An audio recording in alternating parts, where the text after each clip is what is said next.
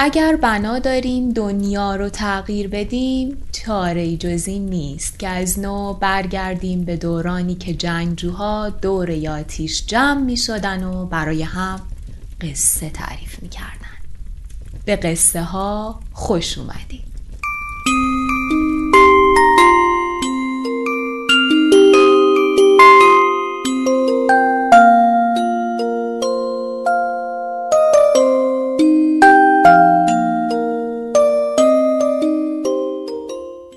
اپیزود 19 همه قصه ها رو میشنوید. پادکستی که از اول فروردین 99 با هدف خوندن و بررسی داستانهای کوتاه ایرانی ایجاد شد و این داستانها از کتاب 80 سال داستان کوتاه ایرانی چاپ کتاب خورشید انتخاب میشن. من مجد فتاحی هستم که این داستانها رو می‌خونم بعضی کلمه ها و اصطلاحات رو معنی می‌کنم و در انتهای بعضی از اپیزودها مثل همین اپیزود یک کمی در مورد داستانها و جریانهای ادبی حرف می‌زنم که اگه دوست داشتید بهش گوش بدین. به قصه ها خوش اومدید.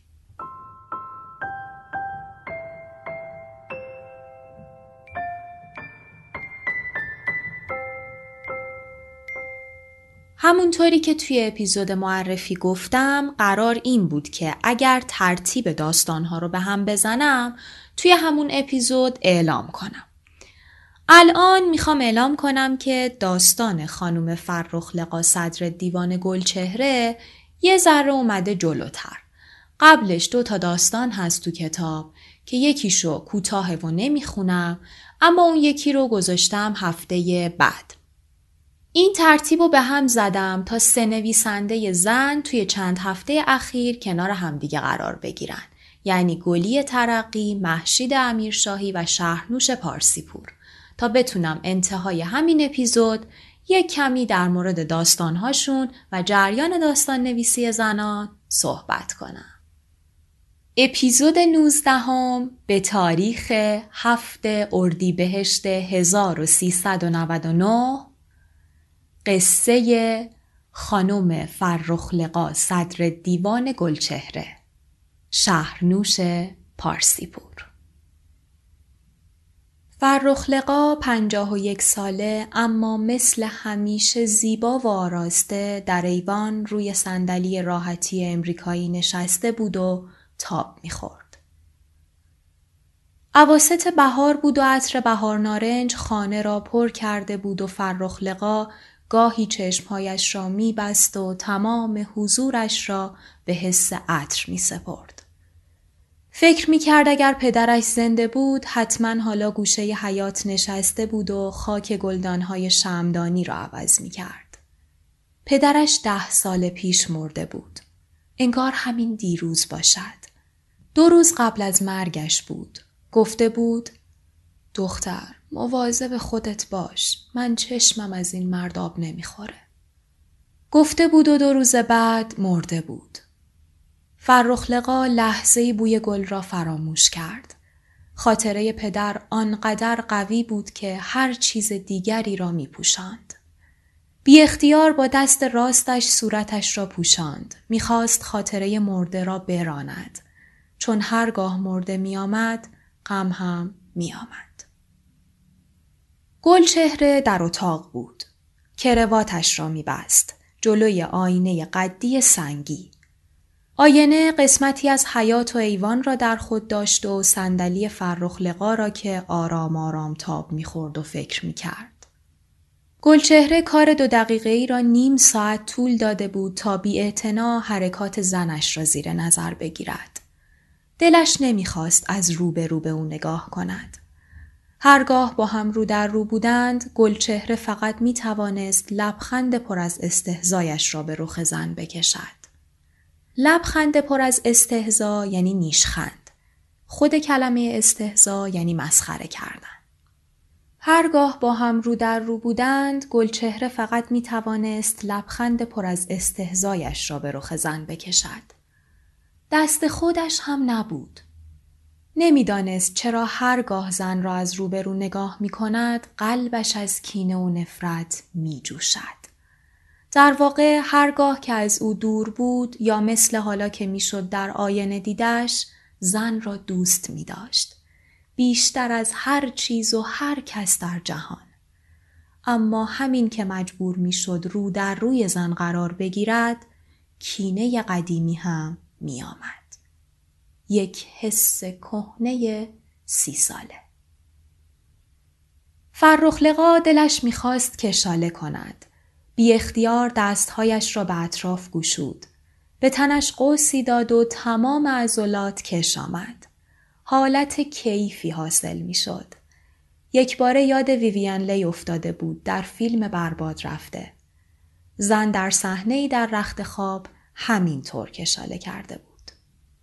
با ویویان لی همیشه خاطره فخر الدین از می آمد.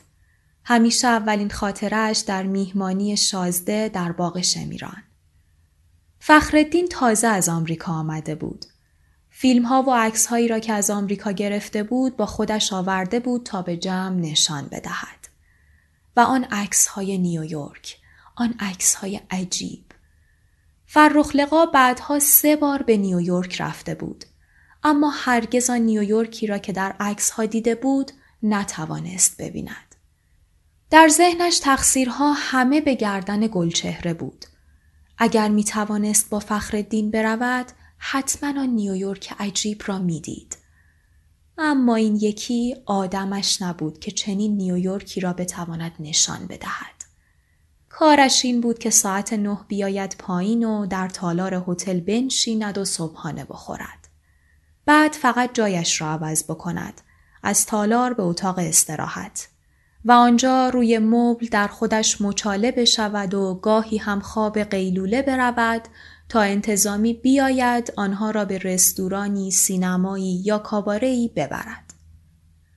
گلچهره عاقبت کار کروات را به انجام رسانده بود و حالا پی دلیلی میگشت تا همچنان در مقابل آینه بیتوته کند. به فکرش رسید اگر ریشش را بتراشد یک نیم ساعتی هم به این هوا می‌تواند سر جایش بماند. رفت به دستشویی کاسه را از آب گرم پر کرد و با فرچه و خمیر ریش و پیشبند به اتاق برگشت و مشغول تراشیدن ریشش شد. فرخلقا صبورانه انتظار می‌کشید کار گلچهره عاقبت تمام شود و از خانه بیرون برود. در واقع از زمان بازنشستگی هر روز عصر گلچهره به گردش می رفت. یک دو ساعتی در کافه روزنامه می‌خواند قهوه می‌خورد و برمیگشت و زن هر روز صبورانه انتظار رفتنش را می‌کشید تا جانی بگیرد و به حرکت بیفتد. هرگاه مرد در خانه بود قدرت حرکت از او سلب می‌شد. مجبور بود گوشه ای کز کند. عادتی سی و دو ساله داشت به بی حرکتی. به سکون خو گرفته بود. فقط این را می‌دانست و غریزی می‌دانست که همراه با خروج گلچهره حرکت و شادی هم میآمد.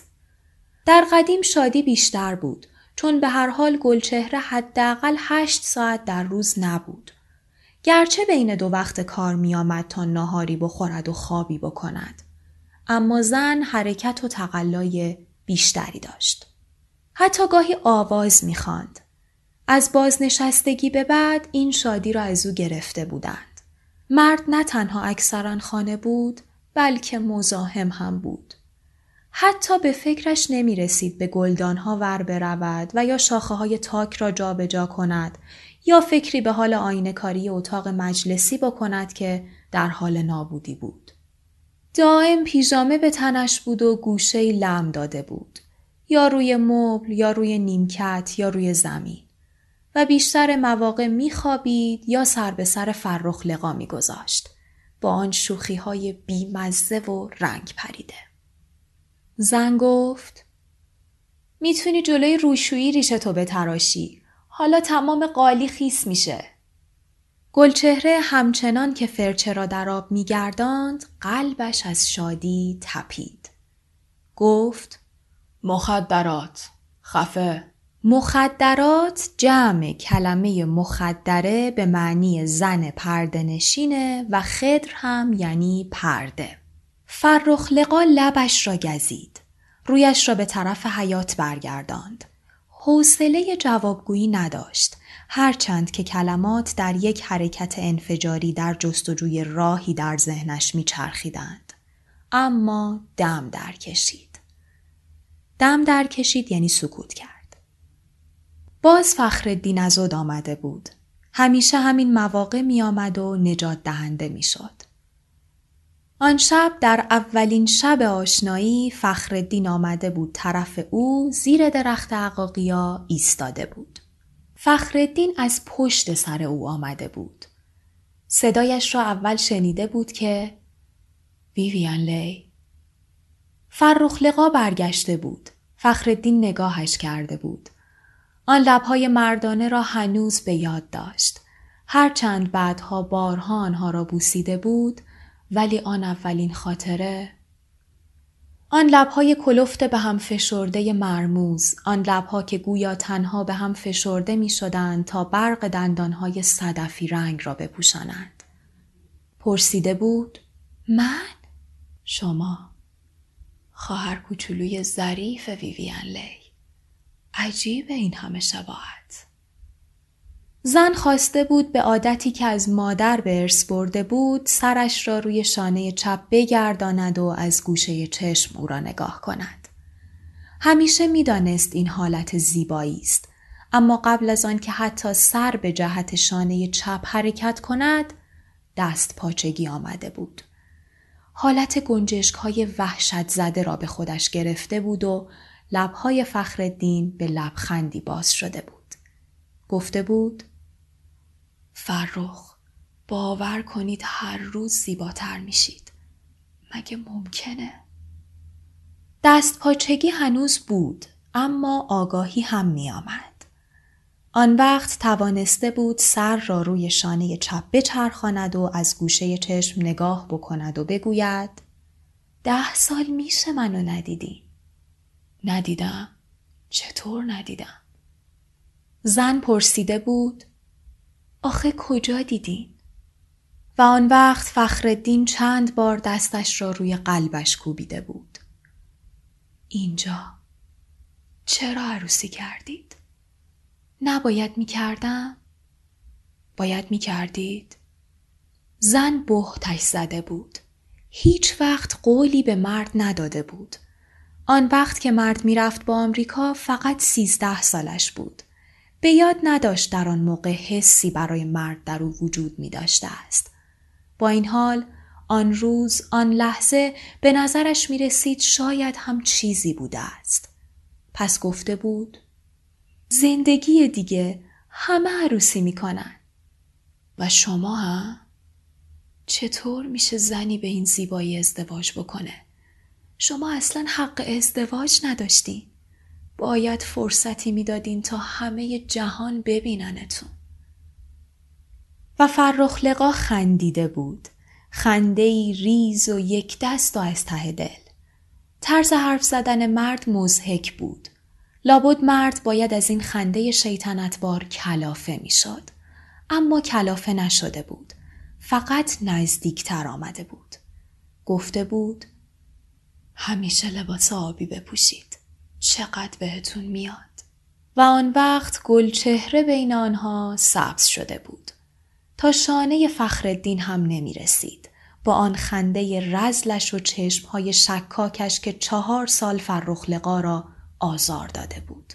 فخردین گفته بود داشتم برای خانوم از فیلم برباد رفته حرف می زدم. همین روزای آخری که می اومدم دیدم. شبای اول نمایش بود. نمی‌دونید چقدر زحمت کشیدم برای پیدا کردن بلیت. از پنج صبح تو صف ایستادم. داشتم براشون می‌گفتم چقدر شبیه ویویان لی هنرپیشه فیلم هستن. گلچهره فقط گفته بود عجب. لبخندش مثل همیشه پر از استهزا نبود. لبخند حقیری بود. آنقدر منصف بود تا بداند چیزی از فخر دین کم می آورد. فخردین گفته بود فیلم آوردن حتما برید ببینید. بزرگترین شاهکار صنعت سینماست. تا امروز همچین فیلم پرخرجی ساخته نشده.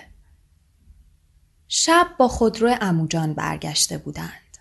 گلچهره تمام مدت به احترام اموجان ساکت نشسته بود. سر کوچه با ادب خداحافظی کرده بودند و سلانه سلانه در کنار هم به سوی خانه رفته بودند و فرخلقا تمام مدت به یک ساعت بعد فکر کرده بود که مرد میخوابد و او قبل از خواب مدتها فکر خواهد کرد. و گلچهره آن شب را به تمامی خراب کرده بود. از کوچه شروع کرده بود به مطلق گفتن. از فیلم های مزخرف مرتکه گفته بود، از عکس های لعنتیش، از آن کلاه حرامزاده سرخ پوستی که آورده بود و سر همه گذاشته بود و یکی یکی عکس گرفته بودند. حتی اولیا مخدره خودش هم عکس گرفته بود. اولیا مخدره یعنی زن والا مقام. اینجا داره کنایه می‌زنه به فرخ لقا. حتی اولیا مخدره خودش هم عکس گرفته بود. و فرخلقا با بغزی در گلو فقط گفته بود خفه. گویا کلمه فقط فایدهش این بود تا جهت صفحه گلچهره را عوض کند. حالا مرتکه را ول کرده بود و چسبیده بود به لباس آبی زن که چقدر زشت و کلفت معاب است که حال همه را به هم زده بود. بعد در ادامهش رفته بود از زیر زمین هندوانه آورده بود و ساعت دو بامداد شروع کرده بود به هندوان خوردن و به ضرب و زور به فرخ لقا هم داده بود که تمام مدت فقط به انتظار نیم ساعت خیال بافی های قبل از خواب تمام این اباطیل را تحمل کرده بود. اباطیل یعنی مزخرفات که تمام مدت فقط به انتظار نیم ساعت خیال بافی های قبل از خواب تمام این اباطیل را تحمل کرده بود. آن وقت بعد از هندوانه تصمیم گرفته بود با رادیو ور برود که یا موج برلین را بگیرد یا موج لندن را یا مال مسکو را که ببیند در دنیا چه خبر است. آن وقت ساعت سه بامداد عاقبت به رخت خواب رفته بود. زن این را هم تحمل کرده بود و دیگر آن موقع ساعت چهار بود و مرد تصمیم گرفته بود به حمام برود و برگردد نماز بخواند. کاری که گاهی اوقات می کرد. از همان شب قلب فرخ لقا از نفرت پر شد. نفرت ماند همیشگی شد.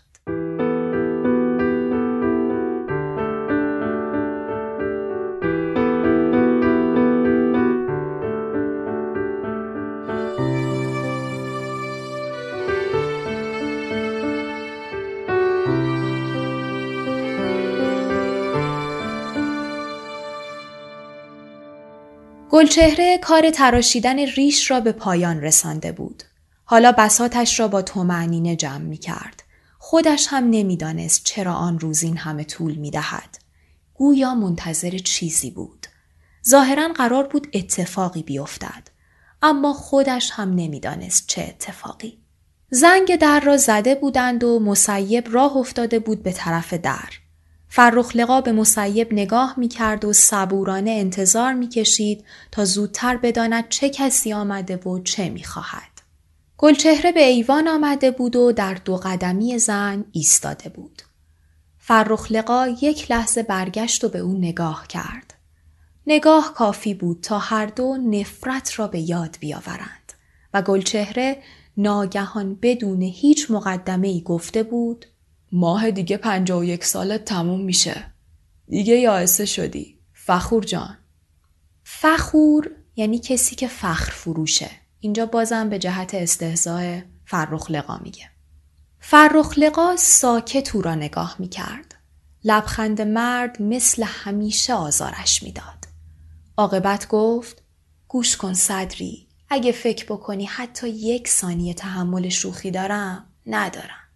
شوخی نکردم جانم یا اسگی که شوخی نداره فرخلقا نفس عمیقی کشید و دوباره به سوی در خیره شد. روزنامه ای بود. مسیب با روزنامه برگشت. روزنامه را از همان حیات مقابل پای فرخلقا گذاشت. بعد گفت می رود به کرج برای مهمانی روز جمعه از نصرالله خان گوشت بگیرد. فرخلقا گفت کاش ما هم یه باقی تو کرج داشتیم. گلچهره جواب داد حالا دیگه بعد یائسگی فکر می‌کنی انقدر دل و دماغ واسط مونده که از باغ لذت ببری؟ فرخلقا همانطور که صفحه اول روزنامه را نگاه می‌کرد گفت حالا تو این سن و سال حوس زنگوله پای تابوت کردی که این مزخرفاتو میگی؟ زنگوله پای تابوت اصطلاحا یعنی نوزاد مرد پیر. نوزادی که سر پیری پدر مادرش به دنیا بیاد. حالا تو این سن و سال حوس زنگوله پای تابوت کردی که این مزخرفاتو میگی؟ شایدم به واقع حوس زنگوله پای تابوت کرده باشم. اما با اولیا مخدره که دیگه دست نمیده. فرخلقا گفت خب برو برای خودت یه دختر کلفتی پیدا کن. طبعت اصلا پسته. و بی شروع به خواندن روزنامه کرد. گلچهره دستش را از بالا آورد و روزنامه را گرفت. زن روزنامه را داد و دوباره به حیات خیره شد. مسیب کت و کفشش را پوشیده بود و به طرف در می رفت. جلو حوز پرسید چیز دیگه هم می خواید؟ زن گفت چاقال بادومم پیدا کردی بگیر. مسیب جواب نداده راه افتاده بود طرف در. گلچهره نشسته بود روی سکوی پنجره باز و با روزنامه ور می‌رفت. فرخ لقا فکر کرد خدایا چرا نمیره؟ دلش می‌خواست خیال بافیهایش را ادامه بدهد. یاد آن روزی افتاده بود که باید می‌رفتند زن آمریکایی فخر را ببینند.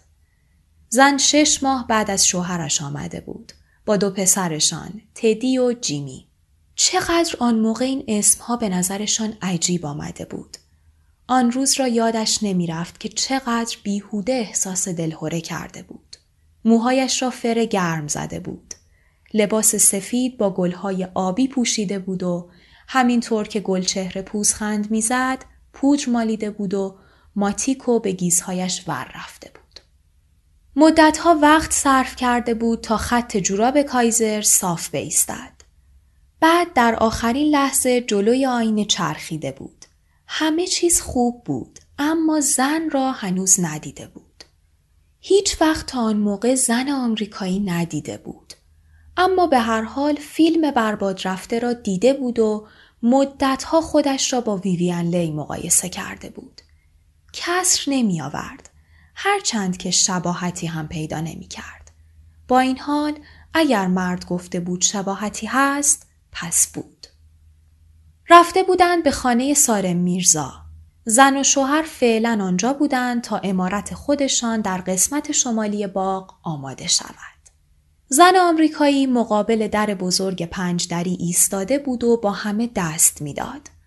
با هیچ کس نمی توانست حرف بزند. فقط لبخند می‌زد. زنی بود بی حد دراز با موهای بور و دستهای رگدار. پر از ککمک. چشمهایش آنقدر روشن بود که می‌شد گفت شاید اصلا بیرنگ است. خوب که نگاه می کردی آبی بود. اما یک آبی بیحد روشن.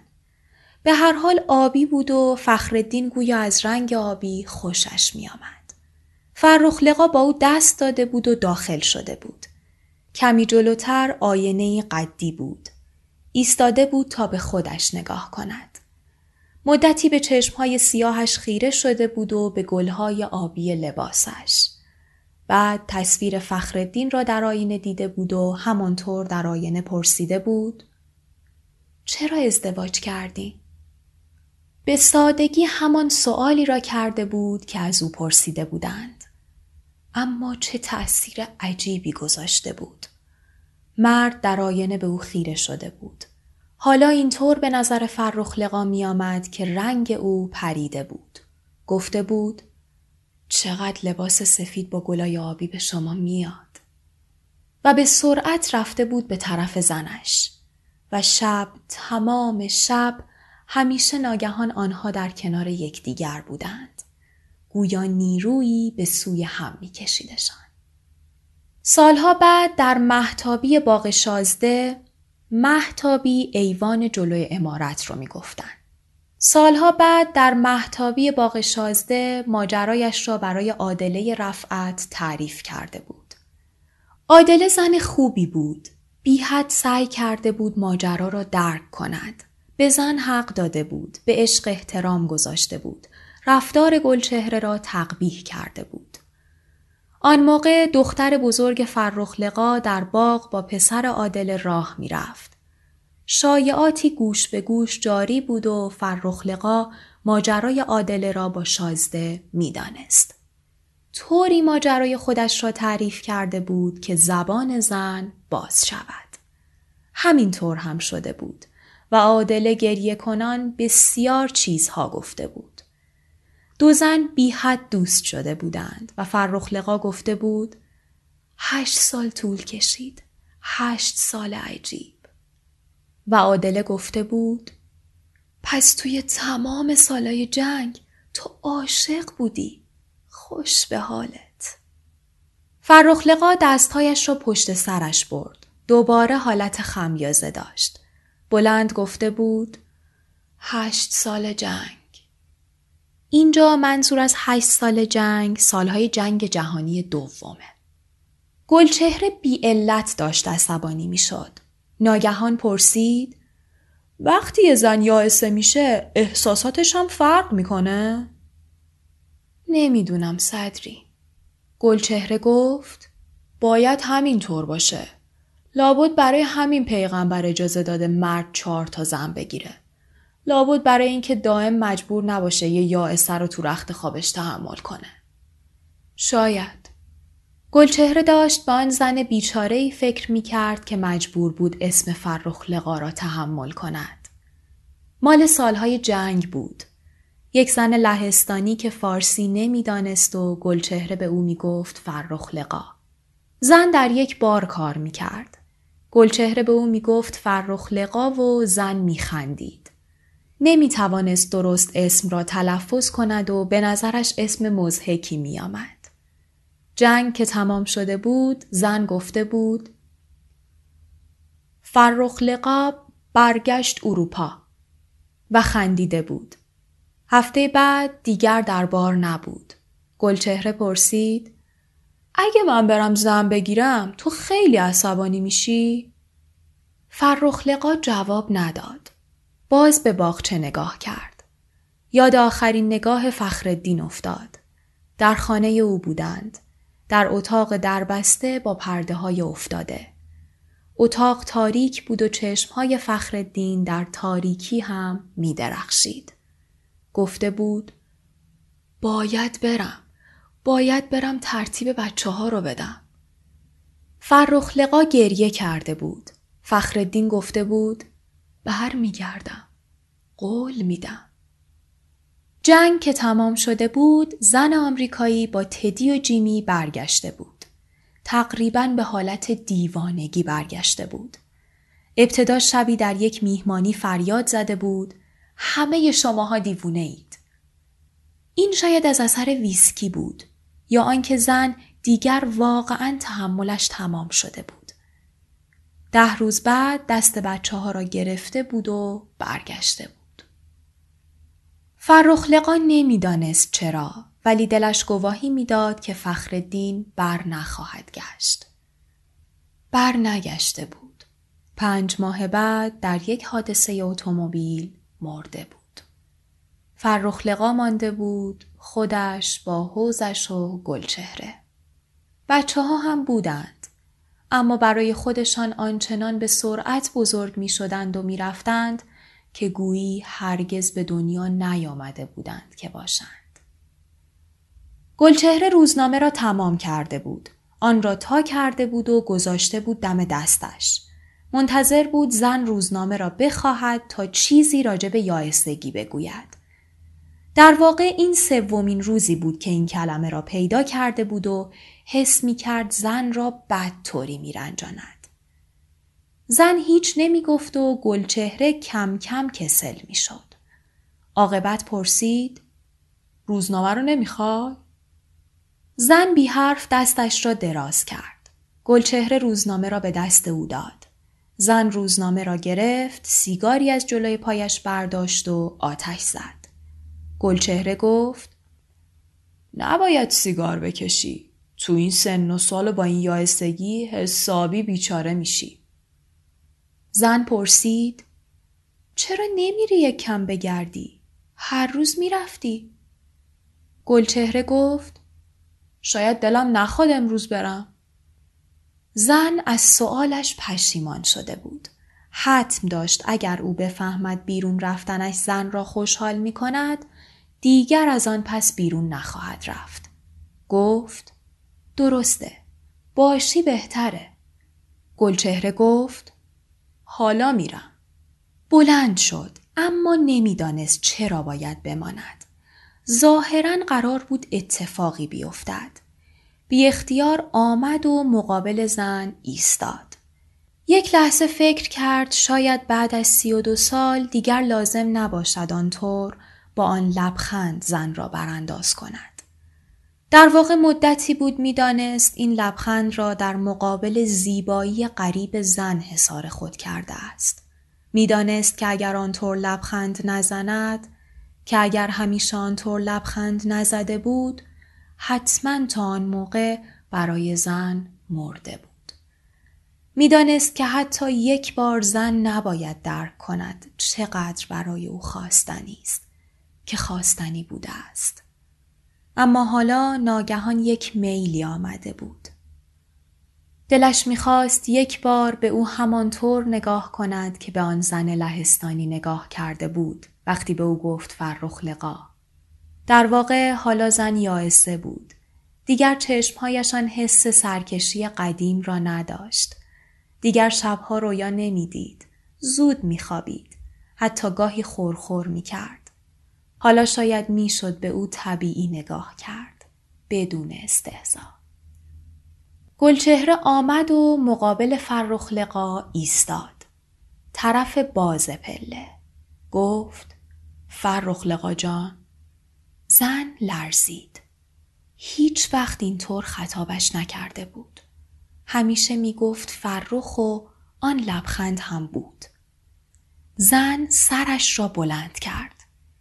استهزا در چشمهای مرد نبود. با محبت نگاه می کرد. فرخ لقا به شدت وحشت کرده بود. مطمئن بود مرد خیالی دارد. فکر کرد اگه بکشدم غریزه بود شاید که فقط کار می کرد. مشتش را محکم به شکم گلچهره کوبید. شکم مرد پنبهی بود. تحمل ضربه را نداشت. گویا بد ایستاده بود. روی پای چپش لق خورد. آمد جهت پا را عوض کند تعادلش از دست رفت. با سر از پله ها پایین افتاد. فرخ لقا مدتی جلوی صندلی ایستاده بود. جرأت نداشت به پایین پله ها نگاه کند. صدایی از مرد در نمی. سه ماه بعد روی همان صندلی نشسته بود. با لباس سیاه. تکیده بود. خانه را هم دیگر دوست نداشت. مسیب از آقای استواری صاحب بنگاه معاملاتی پیغامی آورده بود که اگر سرکار خانم بخواهند خانه را بفروشند استواری را فراموش نکنند. فرخ لقا بی هوا و بی فکر قبلی به مسیب گفته بود به استواری بگوید خانه را می فروشد. به شرط خریدن باقی در کرج. استواری پی جستجوی باغ افتاده بود. باقی پیدا کرده بود سبز سبز کنار رودخانه. خانم فرخلقا صدر دیوان گلچهره باغ را خرید. خانه را فروخت و تصمیم گرفت به کرج اسباب کشی کند.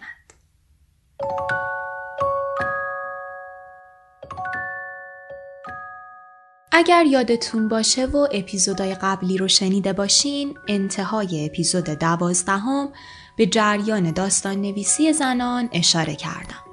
گفتم که این جریان به عنوان یک جریان جدی ادبی از سال 1340 خورشیدی آغاز شد و پیشگامانش نویسندگانی نظیر سیمین دانشور اپیزود هشتم رو بشنوید.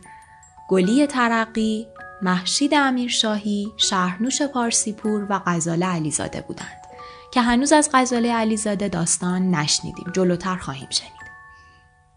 اما اگر بخوایم همین سه تا قصه این چند هفته رو بررسی کنیم و به سبک داستان نویسیشون بپردازیم باید باز اشاره کنم به قبل که گفته بودم داستان ها میرن به سمت بررسی روان شخصیت ها و تضادهای درونیشون. این سه تا قصه هم یعنی من هم چگوارا هستم، لابیرنت و خانم فرخ لقا صدر دیوان گلچهره این ویژگی رو دارن شخصیت ها درگیر تعارض های درونیشونن. در مورد سبک تک تک نویسنده ها باید بگم که طبق گفته کتاب قهرمان داستان های گلی ترقی عموما در رویای تغییر سرنوشتشون و رها شدن از زیست حقارتبارشون هستن اما چون همیشه یه جورایی با رشته های متعددی به زندگی فعلیشون وصل شدن شهامت لازم و ندارن و سعی می‌کنن که گاهی براش توجیه بیارن و این قضیه دقیقا مثل شخصیت آقای هیدریه که زندگیش توی بردن و آوردن یه قابلمه خلاصه شده بود. خب برسیم به سبک نویسندگی امیرشاهی که ازش داستان لابیرنت رو شنیدیم. اگه یادتون باشه یه دعوای شدید خانوادگی بهانه شده بود تا زن کتک خورده تصویرهای گوناگونی و از زندگی خودش به یاد بیاره و به اصطلاح گرفتار هزار تویی از خاطرات مختلف بشه. در اینجا نویسنده به شکل موفقی تونسته چند تا زمان گذشته رو به زمان حال که انگار شخصیت داستان توی یک آسایشگاه بستری شده باشه وصل بکنه. داستان لابیرنت بیشتر شبیه یک درد دل خودمونی و دلنشینه که زخمهای جسمی باعث سرباز کردن زخمهای روحی و تبدیل اون به یک درد مشترک میشن و همین رونده که شنونده رو با داستان همراه می‌کنه. حدیث نفس یا با خود سخن گفتن زنان داستانهای امیرشاهی بیشتر به زندگی خصوصیشون برمیگرده اما در آثار دانشور نگرش اجتماعی این حدیث نفس غلبه داره. و در نهایت داستان خانم فرخ لقا صدر دیوان گلچهره نوشته شهرنوش پارسیپور. این داستان حول هویت و جهان ذهنی زنانه‌ای شکل می‌گیره که مدام در معرض تهاجمه. فرخ لقا قهرمان داستان عمری بدون عشق زندگی کرده و دلش رو به خاطره فنا شده خوش کرده که نویسنده به شکل موفقی نوستالژی اونو بازآفرینی می‌کنه و از این طریق به روابطش با همسرش و مرز باریک عشق و نفرت هم می‌پردازه. زندگی فرخلقا و گلچهره مثل خیلی از زوجهایی که سالها بی محبت در کنار هم زندگی می‌کنن و برای رسیدن به خاطره عشق اوسیان نمی‌کنن و به روزمرگی تن میدن میگذره اما به نظر نویسنده این روند یا تلاش برای تغییر این روند می‌تونه مثل انتهای این داستان نتیجهی فاجعه آفرین داشته باشه.